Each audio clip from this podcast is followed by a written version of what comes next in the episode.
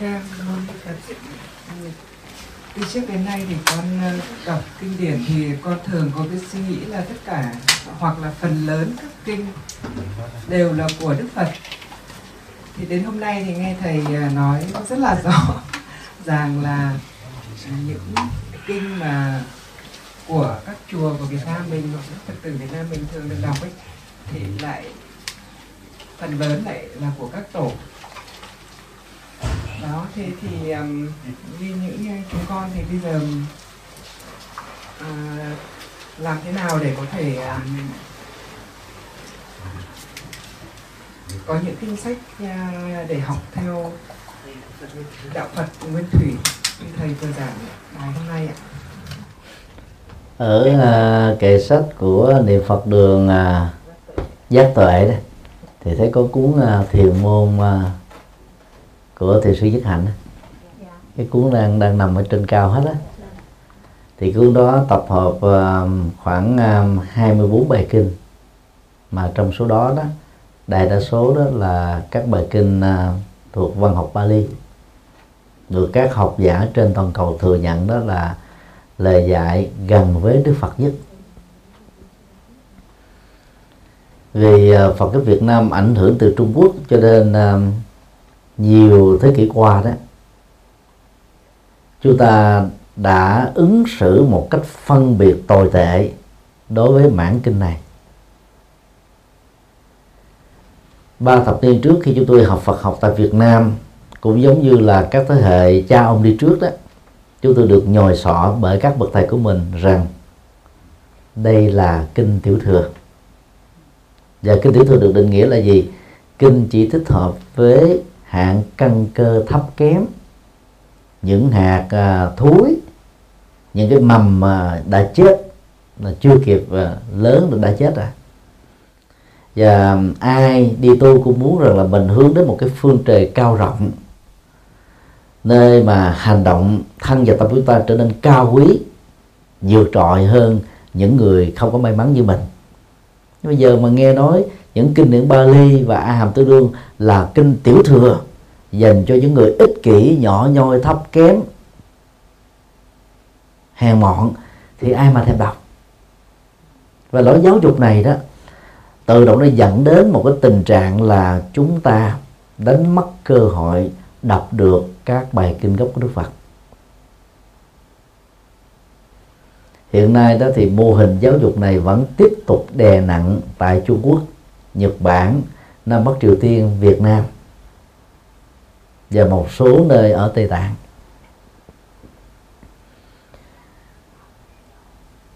Các kinh ờ, đại thừa đó thì nó ra đời trong ờ, các giai đoạn lịch sử khác nhau. Ví dụ như ờ, trong giai đoạn trường phái yoga cho ra tức là duy thức tông hay là pháp tướng tông á, được truyền bá tại ấn độ thì người ta thấy xuất hiện à, các bài kinh theo khuynh hướng này. Đó là kinh lăng già. Vốn là kinh tiêu biểu nhất. Khi à, phát triển về à, trung quán tông đó thì người ta thấy xuất hiện văn học bát nhã luận trung quán dần dần từ đó, đó cái khuynh hướng kết luận của các nhà học giả nghiêm túc đó đó là một số trường phái đại thừa của Ấn Độ đã là tác giả của những quyển kinh đại thừa thuộc trường phái của mình. Mặc dù à, chưa đủ các cái à, dữ liệu văn học để chứng minh cái tuyên bố đó là đúng, nhưng cũng rất khó phủ định các tuyên bố đó là có vấn đề. Ít nhất là từ phương diện văn bản học và tương tự khi à, Phật giáo truyền bá sang Trung Quốc đó thì bằng nghiên cứu văn bản học đó, thì người ta phát hiện ra là có rất nhiều bài kinh đó mang dấu ấn văn hóa của Trung Quốc hoàn toàn chẳng có văn hóa gì của Ấn Độ trong đó. Cho nên người ta có thể đi đến kết luận rằng là các kinh này đó được xuất hiện tại Trung Quốc. Trong à, Đại Tạng Kinh Ấn Bản Đại Chánh Tăng Tu của Nhật Bản vào thập niên 20 của thế kỷ 20 thì các học giả Nhật Bản đã liệt ra một số ờ, bài kinh mà theo họ là do Trung Quốc sáng tác. Và nhóm kinh đó được đặt tên đó là nghi tợ bộ. Nghi đó là hoài nghi. Tợ đó là gần giống nhưng mà không phải. Bộ đó là tập hợp những bài kinh. Mang tính chất như thế. Tức là thay vì ta nói là kinh này do Trung Quốc sáng tác thì dẫn đến các cái tranh chấp đúng và sai. Rồi những cái quan mang những hoài nghi không cần thiết. Thì người ta tạm liệt đó vào cái nhóm hoài nghi tức là nó chưa chắc đó là gốc của Đức Phật. Số đó không phải là ít. Thì tại Việt Nam á, chúng ta đọc à, những bài kinh à, khá quen thuộc như là kinh Địa Tạng, kinh Vu Lan. Thì à, nó thuộc về cái nhóm này. còn à, các kinh tịnh độ tông còn lại đó à, gồm à, phổ môn và a di đà. Cái gốc của nó xuất hiện là từ ấn độ nhưng mà nó phát triển rất mạnh ở trong phong cách đại thừa của trung quốc. Còn à, quán vô lượng thọ đó được xem là sự phát triển rất về sau này và vô lượng thọ cũng như thế. Cho nên để cái việc tu tập chúng ta nó nó được diễn ra theo chiều hướng ngày càng phát triển tích cực đó. Thì chúng ta cũng đừng quá bận tâm đến tính tác giả của các bài kinh là ai. Vấn đề quan trọng là thông qua từng bài kinh đó, dù là kinh nguyên thủy hay là kinh đại thừa, chúng ta học được cái gì. Về phương diện giá trị đó, và lợi lạc. Nó chỉ có khác nhau ở chỗ đó. Thay vì một số bài kinh phát triển về sau đó, được ghi tên là tổ sư A Bồ Tát B thì các nhà đại thừa đó có khuynh hướng để rằng là đây là Đức Phật nói. Nó chỉ khác nhau ở chỗ đó thôi. Còn phương diện triết lý đó có nhiều bài kinh đại thừa rất sâu sắc. Nó đáp ứng được uh, cái cái nhu cầu học thuật về triết học. Trong uh, cái bối cảnh đối thoại liên triết học giữa đạo Phật và các trường phái triết học của Ấn Độ cũng như là ở những nơi mà đạo Phật có mặt. Do đó phủ định à, các kinh đại thừa không phải là một hành động khôn ngoan. Nhưng mà chấp nhận hết tất tần tật những gì của đại thừa là do Đức Phật nói, lại được chứng minh là hành động cũng không không phải là là là khôn ngoan. Do đó, bằng à, nhận thức trí tuệ đó, chúng ta phải mạnh dạng, tức là đặt ra một số các nghi vấn về những vấn đề à, được nêu ra trong các kinh là đâu là lời dạy gốc và đâu là những cái phần phát triển. Mà nhờ hiểu rõ như thế đó chẳng những chúng ta không bị hoang mang bởi các nhận thức về tính tác giả của bài kinh ngược lại chúng ta càng đào sâu vào à, chiều sâu kinh điển. Nên nói tóm lại đó thì các à, bài kinh đã được phổ biến tại Việt Nam từ văn học đại thừa chúng ta nên tạo cơ hội cho mình đọc nghiền ngẫm và thực tập theo. Ngoài ra thì à, các kinh à, Bali à, được dịch ra tiếng Việt bởi hòa thượng Thích Minh Châu. Các kinh A Hàm được dịch bởi hòa thượng Thiện Siêu, hòa thượng Thanh Từ, hòa thượng Tề Sĩ, thượng tọa Đức Thắng là những bản kinh rất quan trọng để chúng ta tham khảo. Tại chùa Giác Ngộ vào năm 94 thì chúng tôi um, xuất bản cái quyển ờ, kinh tụng hàng ngày.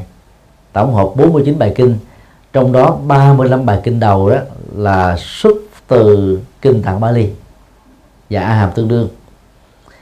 Ấn bản um, kinh Phật cho người tại gia năm 2013 đó tuyển tập 63 bài kinh trong đó có khoảng ờ, uh, 50 bài kinh trùng với cái quyển uh, kinh tụng hàng ngày và số còn lại là những bài kinh mới thì đại đa số đó là dành cho Phật tử tại gia.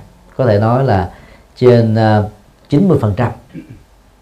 Thì đây là cái nỗ lực mà theo chúng tôi đánh giá đó, nếu các phật tử có cơ hội đọc được các bài kinh này, nhận thức của người phật về đạo phật sẽ hoàn toàn khác khác theo chiều hướng tích cực.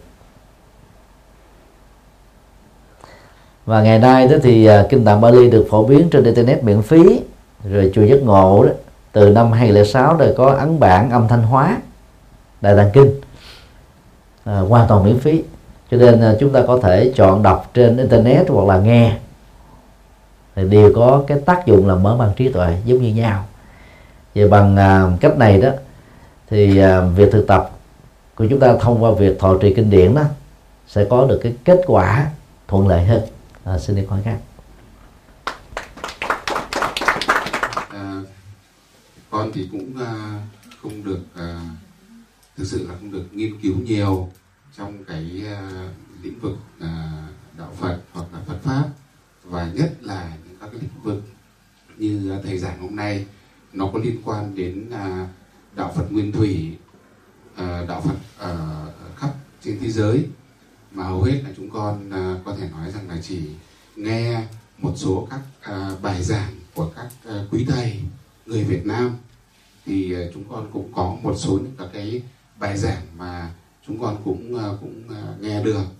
Thì có một số những cái quan niệm về đạo Phật là thứ nhất là không cần phải có đạo tràng. Thứ hai là không cần phải có chùa và nhất là chùa to chùa lớn lại càng không cần. Cái điều thứ ba nữa là uh, không cần phải học thức cao. Điều thứ tư nữa là con người chết đi không cần phải cần phải có nghĩa trang thì uh, những cái quan niệm như thế thì uh, xin thầy được giảng giải cho chúng con được hiểu rõ là những cái quan niệm như thế là như thế nào ạ? Đây là câu hỏi rất là hay. À, chúng tôi xin chia sẻ theo bốn phương diện. Thứ nhất á, đạo Phật rất cần đến đạo tràng và nhiều đạo tràng nữa là khác. Nơi mà Đức Phật giác ngộ được gọi là Buddha Dạ, dạ. Gaya, Gaya là đạo tràng. Đạo tràng dẫn đến sự giác ngộ, tức là nó phải có một cái không gian tâm linh tu tập thích hợp và thuận lợi.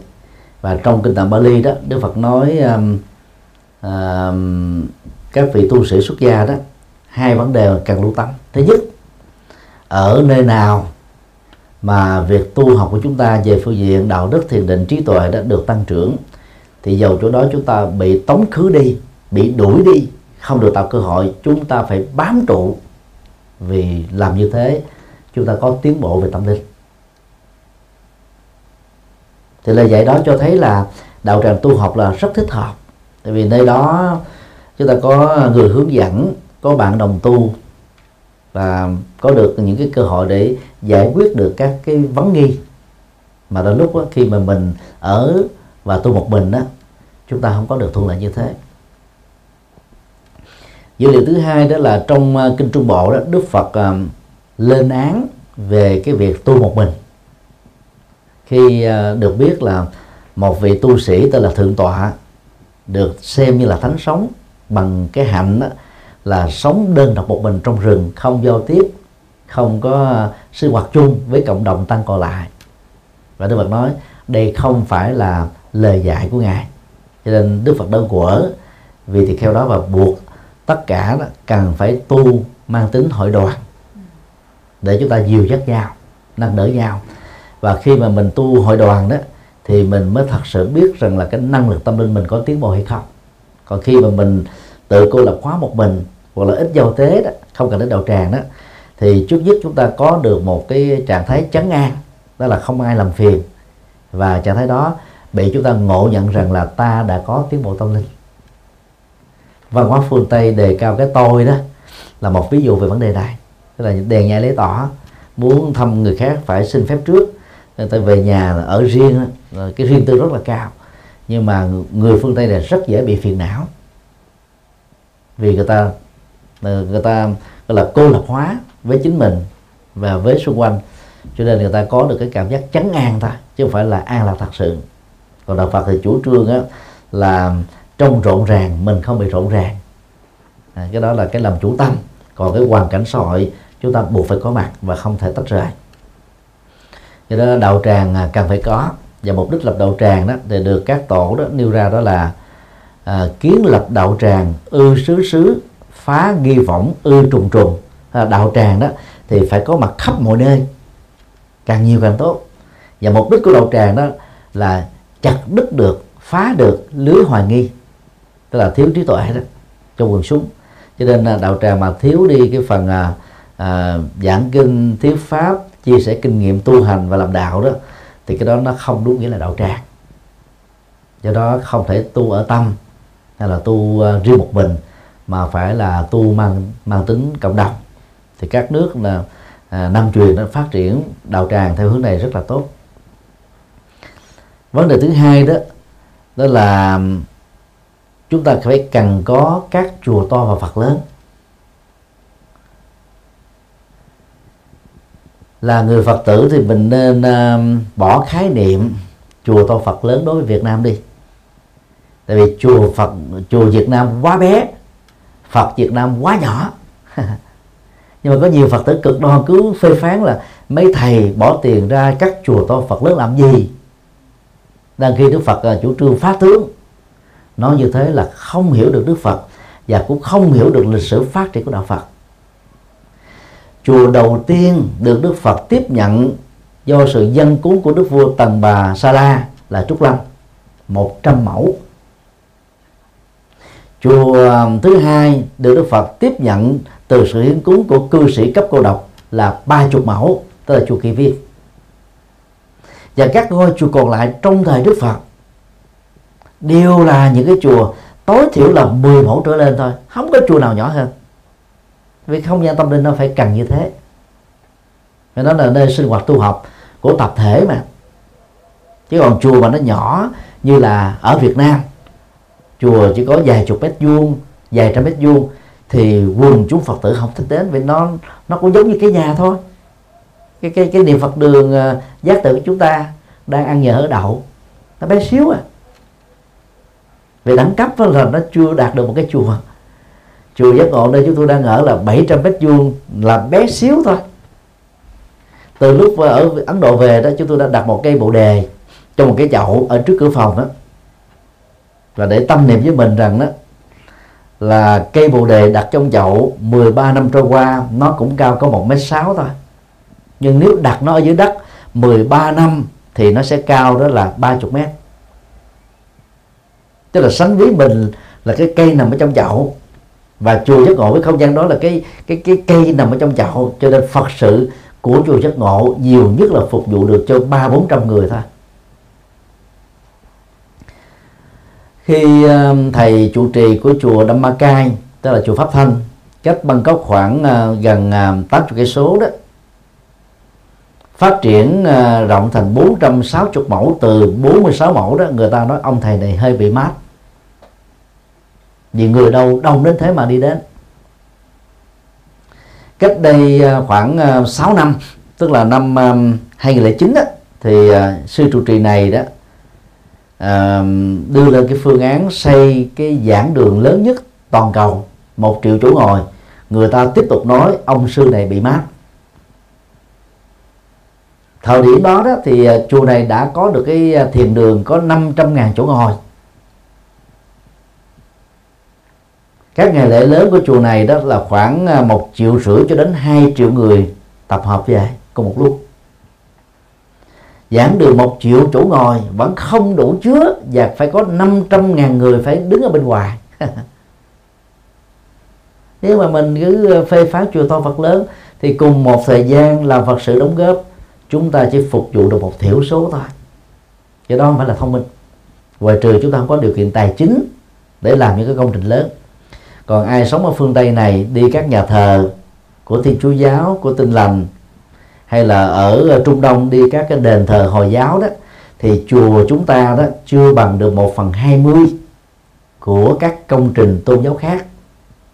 Và về chất liệu đó, thì cái số tiền đầu tư chúng ta chưa bằng được một phần trăm của các công trình tôn giáo khác. Lấy đâu mà gọi là chùa to? Bé xíu thôi điểm mẫu của chùa Việt Nam là một cột sức chứa chưa được hai chục người. Và bằng cái cái việc mà lấy ngôi chùa một cột làm biểu tượng văn hóa cho nên người Việt Nam chúng ta rút cuộc rồi, chẳng có phục vụ được cho bao nhiêu người.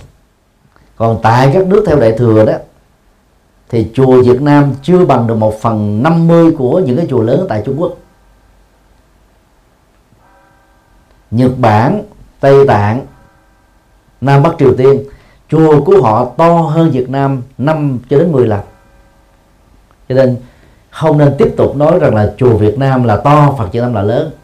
Những người phát biểu như thế là vì chưa từng đi nước ngoài, chưa từng có cơ hội tham chiếu. Hoặc là mình cứ quen với cái thời trẻ của mình á, mình sống trong một cái căn nhà 50 mét, thì sau này mình được lên là 500 mét thì mình thấy là cái đó to, nhưng mà nó rất là nhỏ, với thế giới do đó theo chúng tôi đó là các công trình tâm linh đó là phải có đẳng cấp về không gian. Và điều đó nó nó tạo một cái điều kiện thuận lợi cho quần chúng đến tu học. Còn phá chấp phải đúng chỗ. Nếu không đúng chỗ thì phá chấp trở thành là phá pháp. Hiện nay đó một số uh, tăng ni phật tử chúng ta đang rơi vào tình huống này. Thì đó là một trong những vấn nạn rất là đáng đề cập đến vào à, thời đức phật đó, vai trò của trí tuệ đó được đưa lên thành đỉnh cao. Một trong những học thuyết quan trọng chứng minh điều đó đó là thất thánh tài. Bảy tài thản là một người phàm trở thành bậc thánh sống. Đó là đa văn. Tức là học rộng hiểu nhiều về Phật pháp. Đức Phật à, rất xem trọng vai trò của trí tuệ. Cho nên à, trong kinh cuối cùng đó, Đức Phật nói trí tuệ là sự nghiệp trong tất cả ờ, 37 phẩm trợ đạo đó thì ờ, trí tuệ được lập đi đến ba bốn lần.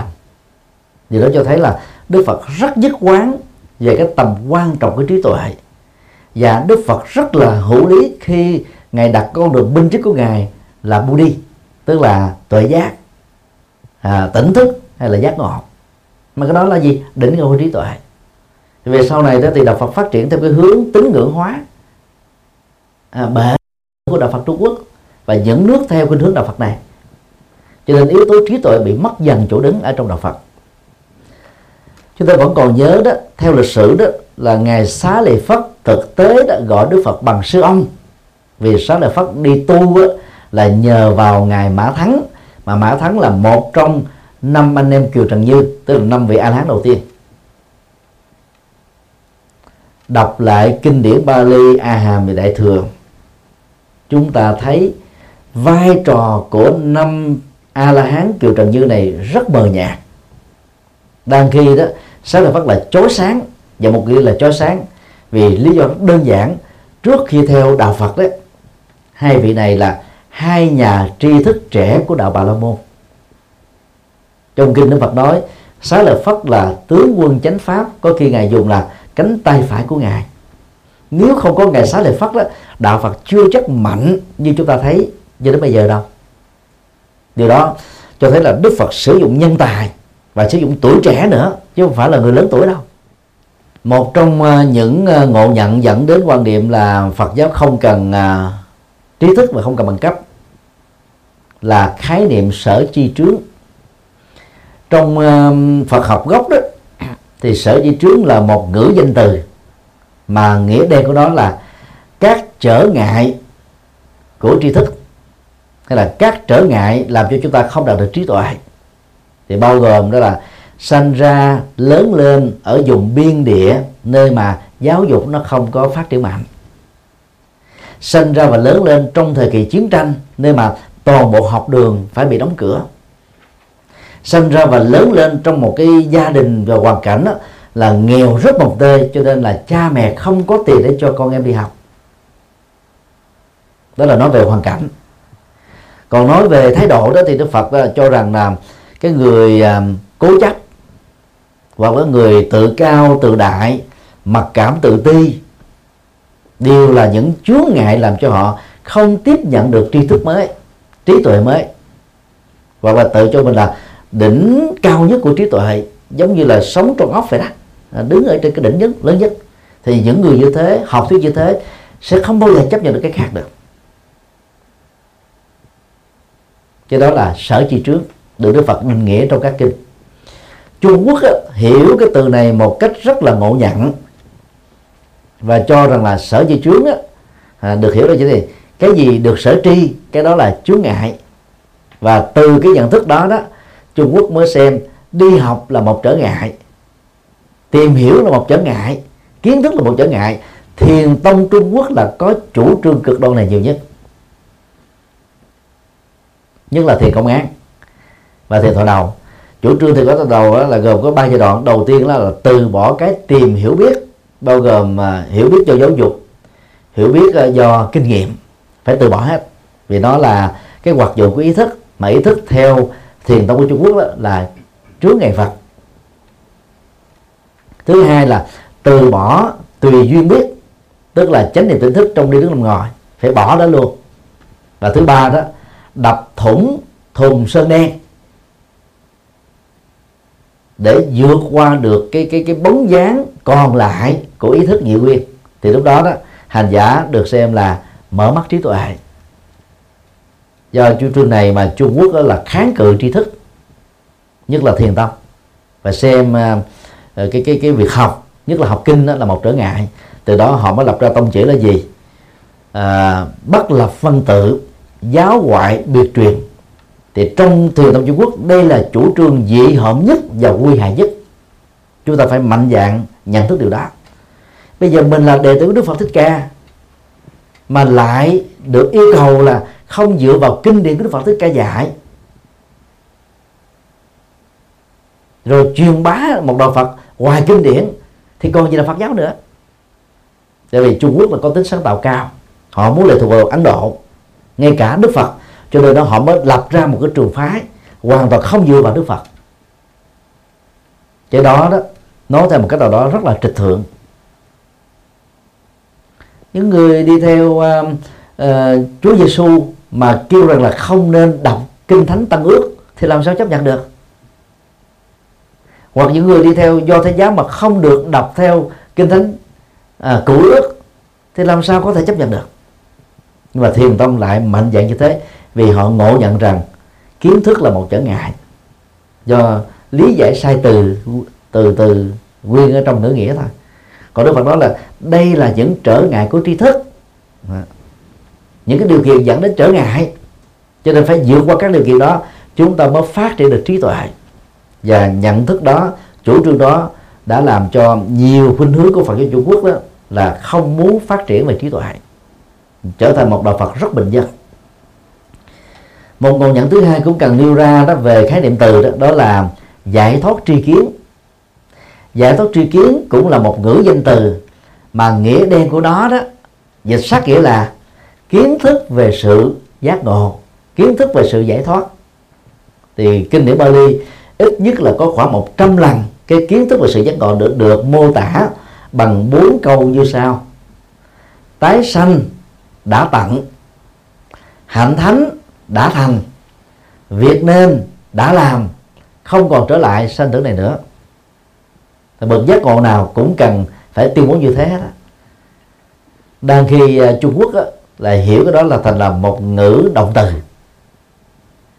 Giải thoát á, là động từ tức là quăng bỏ đi dứt bỏ đi kết thúc đi. À, tri kiến á, là tăng ngữ giải thoát chi kiến tức là quăng bỏ kiến thức đi.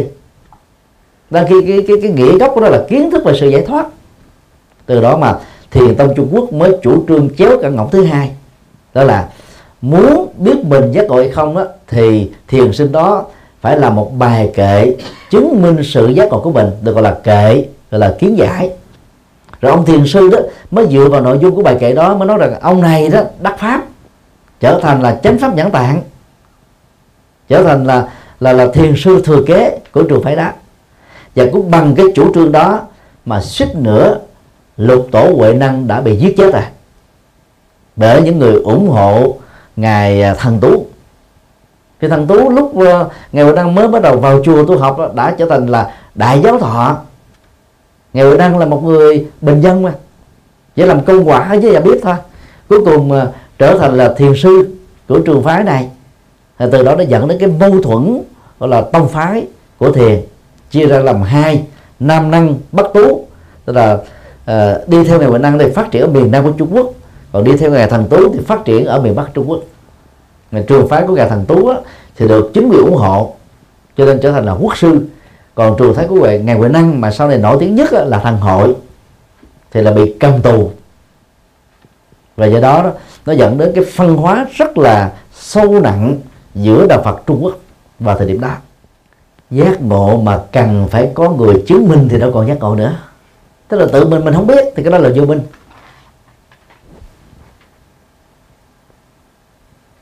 Đó là cái cái khác nhau rất là căn bản. Trở lại vấn đề.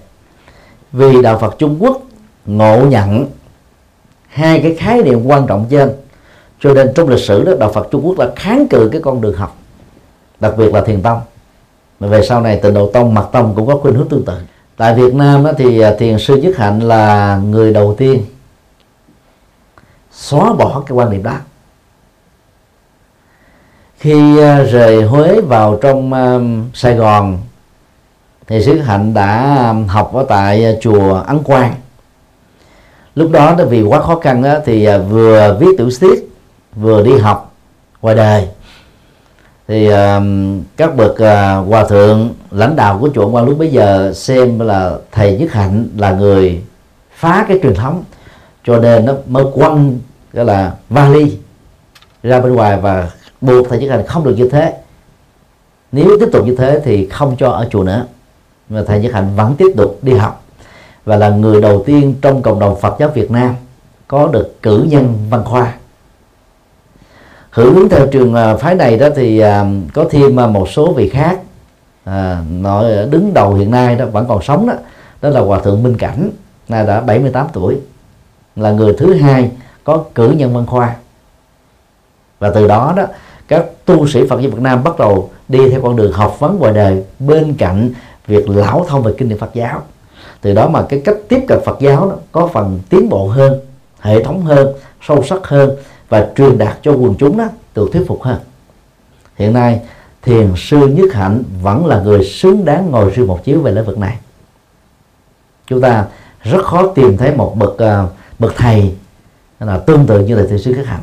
Tức là lý giải đạo Phật rất có chiều sâu bằng ngôn ngữ rất đời thường rất văn học rất hình ảnh. Hòa thượng Thích Minh Châu um, sau khi về nước vào năm 1964 được giáo hội tin tưởng giao cho nhiệm vụ làm hiệu trưởng của trường Đạt Vạn Hạnh. Cũng là người đề cao vai trò của trí tuệ, dựa vào Đức Phật gốc. Và từ đó, hòa thượng à, cho đến ngày nay đó đã đào tạo ra rất nhiều các thế hệ tăng ni tài.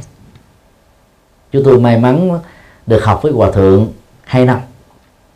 Và nhiều vị hòa thượng cao tăng khác và Phật giáo Việt Nam may mắn hơn các đạo Phật đại thừa còn lại đó là nhờ vào bản dịch kinh à, Bali của Hòa thượng Minh Châu và được uh, đưa vào giảng dạy trong chương trình Phật học. Cho nên đó là giảm đi cái nhìn cực đoan đối với kinh điển Bali và kinh điển A Hàm tương đương. Hiện nay đó Phật giáo Việt Nam là nước mạnh nhất về cộng đồng Phật giáo đại thừa trên thế giới. Có các tăng ni đậu bằng cử nhân Phật học thạc sĩ Phật học phó tiến sĩ và tiến sĩ Phật học cũng như là các ngành học liên hệ với Phật học. Trung Quốc chưa bằng một phần mười của Phật giáo Việt Nam về phương diện này. Mặc dầu dân số của họ hơn chúng ta đến mười mấy lần. Tại các nước Nam truyền đó, thì các nhà sư ờ, của um, Tích Lan và Thái Lan là có bằng cấp cao nhất. Trung bình một năm á, Phật giáo Thái Lan cử à, 2.000 nhà sư đi học tiến sĩ tại Ấn Độ. Chưa nói số còn lại học tại trong nước và nhiều nơi trên thế giới. Về phương diện này thì thì Phật giáo Thái Lan đó gấp 15 lần Phật giáo Việt Nam chúng ta. Họ có chính sách thẳng hồi. Và giới trí thức trong Phật giáo Thái Lan là rất nhiều. Cho nên theo chúng tôi đó dựa vào cái vai trò trí tuệ mà Đức Phật đã truyền bá đó gồm có um, văn tuệ, tức là trí tuệ do học rộng hiểu nhiều, tư tuệ, tức là trí tuệ do nghiền ngẫm Phật pháp, và tu tuệ, tức là trí tuệ do tu. Thì chúng ta phải thấy rất rõ cái việc học về Phật học và các học liên hệ là yếu tố văn tuệ, không thể thiếu. Còn tu tuệ đây được hiểu là gì? Tu bát chánh đạo, bao gồm đạo đức, thiền định và trí tuệ. Cho nên là từ văn học Bali cho đến đại thừa vai trò của trí tuệ được đề cao là số một. Nhưng rất tiếc đó phần lớn các trường phái Phật của chúng ta bỏ quên yếu tố này. Cho nên đó chúng tôi thường sinh ví đó, đạo Phật đó là viên kim cương nhưng mà nằm trong tay những ông nông dân. Cho nên là không khai thác được giá trị của nó. Còn đạo Thiên Chúa đạo Tinh lành là nước lã khói lên hồ nằm trong tay của những giới trí thức. Cho nên nó khác rất là khác xa với đạo Phật dầu đây là một so sánh khập khiển, nhưng mà nó nói được cái hiện thực của đạo Phật so với các tôn giáo này. Giá mà chúng ta có khoảng 70% giới trí thức Phật giáo là tu sĩ, thì đạo Phật đó đã phát triển có thể gấp hai chục lần so với bây giờ. Vì triết học của đạo Phật nó quá sâu, và những người trí thức mới có thể hiểu hết chiều sâu của nó, mới truyền bá một đạo Phật hấp dẫn được mới thu hút được nhiều thời mà khác nhau được. Thời Đức Phật đó thì à, chưa đầy 6 tháng sau khi giác ngộ Đức Phật đã độ được 8 ông vua mấy chục ông tướng một ngàn hai trăm tu sĩ Bà La Môn bỏ đạo tập thể đi theo ngài. Và hoàng gia của nước Sakya đó hầu như là các hoàng tử đều bỏ ngôi đi tu. 6 năm sau đó uh, hoàng hậu, công chúa, công nương, gồm 500 người đã bỏ đời sống vàng son đi tu. Chúng ta không thể tìm thấy một trường phái tâm linh vĩ đại và có sức thu hút lớn được như thế. Thêm một lần nào nữa trong lịch sử này, cho đến thời điểm hiện nay. Để nhờ vào cái trí tuệ của Đức Phật. Chứ nếu mà Đức Phật truyền bá mê tín giống như đạo Bà La Môn, đạo Phật làm sao hấp dẫn hơn đạo Bà La Môn? Nếu Đức Phật lúc đó truyền bá một đạo Phật thanh nguyên một đạo Phật uh, dựa vào uh, uh, đấng sáng thế thì chắc chắn rằng là Đức Phật không thể nào hơn được các ông đạo sĩ Bà La Môn. Trong đó có là ba nem ca diếp xá lợi phất một kiền liên và những ông đạo sĩ Bà La Môn khác bao gồm năm anh em kiều trần dư. Lần này những người đó đó là nhận Đức Phật làm thầy thì phải thấy rõ là vì cái vai trò trí tuệ của Đức Phật nó quá đặc biệt đi hiện nay à, Việt Nam à, đang à, tri thức hóa giới tu sĩ. Chúng ta có ba học viện đào tạo cử nhân trên toàn quốc. Mà tại thành phố Hồ Chí Minh đó thì mỗi khóa chúng ta đào tạo cho đến thời điểm hiện nay đó là khoảng 2.000 người. Còn Hà Nội thì khoảng 300 mỗi khóa. Huế đó thì khoảng 160 cho đến 200 ngoài ra thì chúng ta có 5 trường cao đẳng Phật học và 33 trường trung cấp Phật học trên toàn quốc. Tức là lãnh đạo Phật giáo Việt Nam đã thấy rất rõ cái vai trò của trí tuệ. Cho nên buộc tất cả các tu sĩ phải nâng cao tri thức của mình. Và để được thọ giới tỳ kheo tỳ kheo ni, làm thầy và làm sư cô đó, thì trình độ tối thiểu thế học đó là 12 và Phật học là trung cấp. Còn để được bổ nhiệm làm trụ trì đó, thì trình độ tối thiểu thế học là 12 và Phật học là cao đẳng còn cái kỳ vọng và đề xuất của chúng tôi đó là để được làm tỳ kheo và tỳ kheo ni thì trình độ Phật học tối thiểu là cử nhân. Và trong dự đề xuất của chúng tôi nhấn mạnh đó, là không cần phải cho tăng ni thọ giới sớm, cho học hết chương trình cử nhân Phật học rồi tấn phong giới phẩm cho họ luôn. Và có những người sẽ vĩnh viễn không được làm tỳ kheo tỳ kheo ni nếu không đậu được cái chương trình cử nhân Phật học. Vì đó là cái kiến thức Phật học nền tảng. Mà nếu không sơ hữu được thì các tăng ni chính là đầu mối truyền bá mê tín dị đoan cho các Phật tử tại gia. Chúng ta cũng khó trách tại sao Phật tử tại gia của Việt Nam và nhiều nơi trên thế giới quá mê tín. Là vì các tu sĩ trình độ quá thấp. Cái căn bản Phật học không nắm. Truyền bá đạo Phật pháp môn quá dễ. Vì đạo Phật pháp môn chúng ta chỉ cần học nhiều nhất là một tuần lễ là nắm hết rồi còn người thông minh chỉ cần học 4 tiếng đồng hồ là nắm được tông chỉ pháp môn là cái gì? Không có khó. Và do vì trường bá một đạo Phật pháp môn, cho nên trình độ của các tăng ni rất thấp. Mà khi trình độ tăng ni thấp, thì các phật tử bị thiệt thòi. Thầy biết bao nhiêu thì truyền lại bấy nhiêu thôi. Thì đó là cái tình trạng lẫn quẩn của Phật giáo Việt Nam hiện nay và cũng như là cộng đồng Phật giáo trên thế giới đây là một câu hỏi rất là hấp dẫn và nó có nhiều quan điểm khác nhau về vấn đề tiếp cận. Trước nhất là chúng ta đánh giá à, từ đạo Phật gốc tức là đạo Phật nguyên thủy. Tản Độ mà hiện nay vẫn còn ảnh hưởng mạnh trong đời sống văn hóa về tống tán của người Phật tử. Tức là à, quả tán là sự lựa chọn tống tán của Đức Phật và cũng là của đạo Phật gốc hiện nay các nước theo Phật cái Đông truyền vẫn tiếp tục sử dụng truyền thống này bao gồm mà Miến Điện, Tích Lan, Thái Lan, Lào, Campuchia. Tại các nước theo đạo Phật Đại thừa Trung Quốc, Việt Nam, Nhật Bản, Nam Bắc Triều Tiên ngoài Tây Tạng. Tây Tạng thì theo đạo Phật gốc về vấn đề tống tán ha.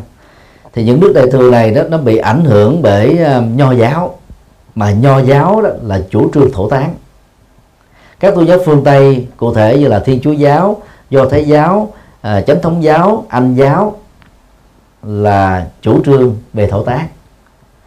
Cho nên à, trong khoảng à, 100 năm trở lại đây đó nhiều ngôi chùa tại Việt Nam mở nghĩa trang như là một cái phương tiện để giúp cho quần chúng đến với chùa và giữ với chùa. Nhật Bản là nước mà phần lớn các chùa đều có nghĩa trang rất là sang trọng. Và cũng bằng con đường đó đó, là nhiều thế hệ của Nhật Bản đó vẫn tiếp tục gắn bó với Phật giáo. Đó là cái cách thức làm đạo riêng đó nhưng mà chúng ta phải tôn trọng. Như vậy đó, chúng ta có thể thấy là cái khuynh hướng của Phật giáo Nam truyền đó thì không cần đến nghĩa trang, nhưng mà khuynh hướng của đạo Phật Đại thừa hầu hết tại các nước Đại thừa là không thể thiếu nghĩa trang. Phát triển ờ, nghĩa trang Phật giáo đó thì cần có một cái không gian độc lập, khỏi ngôi chùa nhưng rất tiếc hiện nay đó nhiều chùa đó là đặt nó trở thành một cái phần của chùa. Chẳng hạn như là chùa Hoàng Pháp gồm có bốn mẫu thì hết một mẫu rưỡi là nghĩa trang. Chùa Huệ Nghiêm tức là cái trường cao đẳng Phật học đầu tiên của Việt Nam trong thế kỷ 20 thì à, có diện tích nghĩa trang à, sau đó đổi lại thành là cái tháp thờ thờ cốt đó. Và nhiều nơi còn lại cũng như thế gần đây thì à, chính phủ Việt Nam à, bắt đầu giải phóng nghĩa trang khỏi trung tâm thành phố. Từ đó nó dẫn đến cái phong trào đó là chùa bắt đầu để cốt, thay thế cho nghĩa trang. Ở Hoa Kỳ là nước đầu tiên à, đưa ra luật cấm không được quyền thờ cốt trong chùa và không được quyền thờ hệ cốt tại tư gia. California là tiểu bang đầu tiên ban hành chính sách này. Và chúng tôi dự đoán rằng là trong tương lai, những nước tiên tiến ở phương Tây đó sẽ có những cái quy định tương tự. Và do đó nghĩa trang vẫn tiếp tục có cái chỗ đứng riêng của nó. Trong các quốc gia thì um, Hoa Kỳ là nước đi đầu trong việc làm nghĩa trang của một uh, một hộ gia đình. Mà chiều sâu của nó đó có sức chứa được 3 cho đến 4 cái uh, linh cũ người nào chết trước đó thì để bên dưới cái đến là bên trên cuối cùng là trên cùng. Để uh, tiết kiệm cái không gian nghĩa trang có lẽ um, đến lúc nào đó thì các quốc gia châu Á còn lại cũng bắt chước khuynh khuynh hướng này. Cho nên theo chúng tôi đó vì um, Việt Nam mình là một nước đi theo đạo Phật Đại thừa thì cái văn hóa làm nghĩa trang độc lập với chùa là rất hay vì nó không choáng không gian của chùa.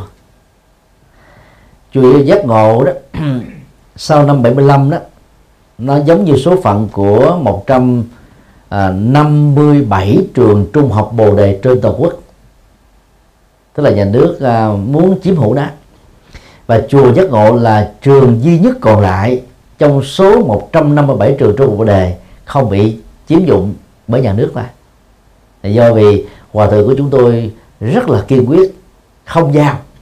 Do vì không giao cho nên bây giờ mới còn thì để à, giải quyết vấn đề không giao đó đó, thì à, 13 lớp học của trường trung học đề đó được phá ra để làm nơi thờ cốt để chứng minh với chính quyền rằng là chúng tôi đã sử dụng hết tất cả các không gian của ngôi chùa của ngôi trường này rồi. Cho nên không còn chỗ để cho mượn nữa. Không còn chỗ để giao nữa. Do cái tình trạng bất đắc dĩ đó mà chùa giác ngộ chỉ có 700 mét vuông bỗng dưng trở thành là một cái nghĩa trang à, của thờ cốt gồm 5.500 lọ cốt từ lúc mà chúng tôi về lại chùa giác ngộ đó thì à, chúng tôi um, tìm nhiều cách để um, vận động quần chúng á, là thả các rau cốt xuống sông và biển. Thì trong uh, số 5.500 lọ đó thì ít nhất cũng có được một phần nữa làm công việc này. Thì số còn lại đó chúng tôi đang tiếp tục vận động để uh, họ không tiếp tục thờ tại chùa. Thì có một số chùa xem rằng là đây là một trong những cái phương tiện để làm kinh tế Phật giáo tự túc cho chùa của mình. Bên cạnh cái việc giữ quần chúng phật tử nhiều thế hệ à, đối với chùa. Thì chùa giác ngộ nghĩ rằng là nếu có không gian lớn đó, thì nó thích hợp nhưng mà không gian quá nhỏ đó thì việc làm đó đó nó trở nên tạo ra âm khí quá nhiều cho một ngôi chùa. Và chùa giác ngộ um, tháng 10 khánh thành sắp tới đó là ngay cả bàn thờ dông cũng không có. Không có di ảnh thờ tại chùa thì chúng tôi muốn trở về với cái hình thái đạo Phật gốc đó. Và trong chùa người ta cảm thấy một cái không khí rất là thanh tịnh không có cái chết không có phải thờ phượng gì hết á. Đến ngày lễ dỗ thì đem ra cúng sau đó rồi cắt đi. Để xem cái chuyện vô thường vô ngã đó là nhẹ nhàng thôi không phải bị quyến luyến và chi phối bởi nó nhiều. Đó là cái khuynh hướng thôi. Và chúng tôi cho rằng là à, không phải um, thờ cốt và và à, làm các công việc tương tự mới là cái cách giữ được cái cái hoạt động kinh tế của chùa nó có hàng trăm cách khác để làm. À, tùy theo cái sự lựa chọn của chúng ta thôi. Còn làm một cái nghĩa trang ngoài khu vực của chùa thì chúng tôi rất là tán đồng. Vì ở chỗ đó nó không choáng cái không gian của chùa tại phương tây đó thì nó có luật lệ riêng mà phần lớn người ta chuộng cái văn hóa thổ tán. Và luật lệ về thổ tán là rất là gắt cao cho nên đó khi mà mình à, có được một cái à, địa điểm thích hợp cho hoạt động đó, đó thì người Việt Nam qua đời đó thay vì đem về quê hương thì người ta không muốn mà luật lệ đem về cũng rất là khó khăn. Và người ta muốn á, là người ta chết tại cái nơi mà ta nghĩ rằng là nó mang lại cái tự do hạnh phúc cho mình. Thì có một cái nghĩa trang độc lập của Phật giáo là điều rất là đáng nên ở tại Hoa Kỳ vào năm à, 2004 đó thì sư bà à, Như Thanh là người đầu tiên à, chủ sướng làm cái nghĩa trang. Thì lúc đó sư, sư bà có mời chúng tôi đến để xem lô đất. Nó chiếm một cái diện tích à, cả một mẫu trên một cái đồi rất là thuận lợi. Và ở vị trí chính giữa thì sư bà đặt một cái tượng địa tạng để làm biểu tượng à, độ sinh. Rồi cái quy hoạch của cái trang này nó nó làm thành những cái vòng tròn đồng tâm. Đó.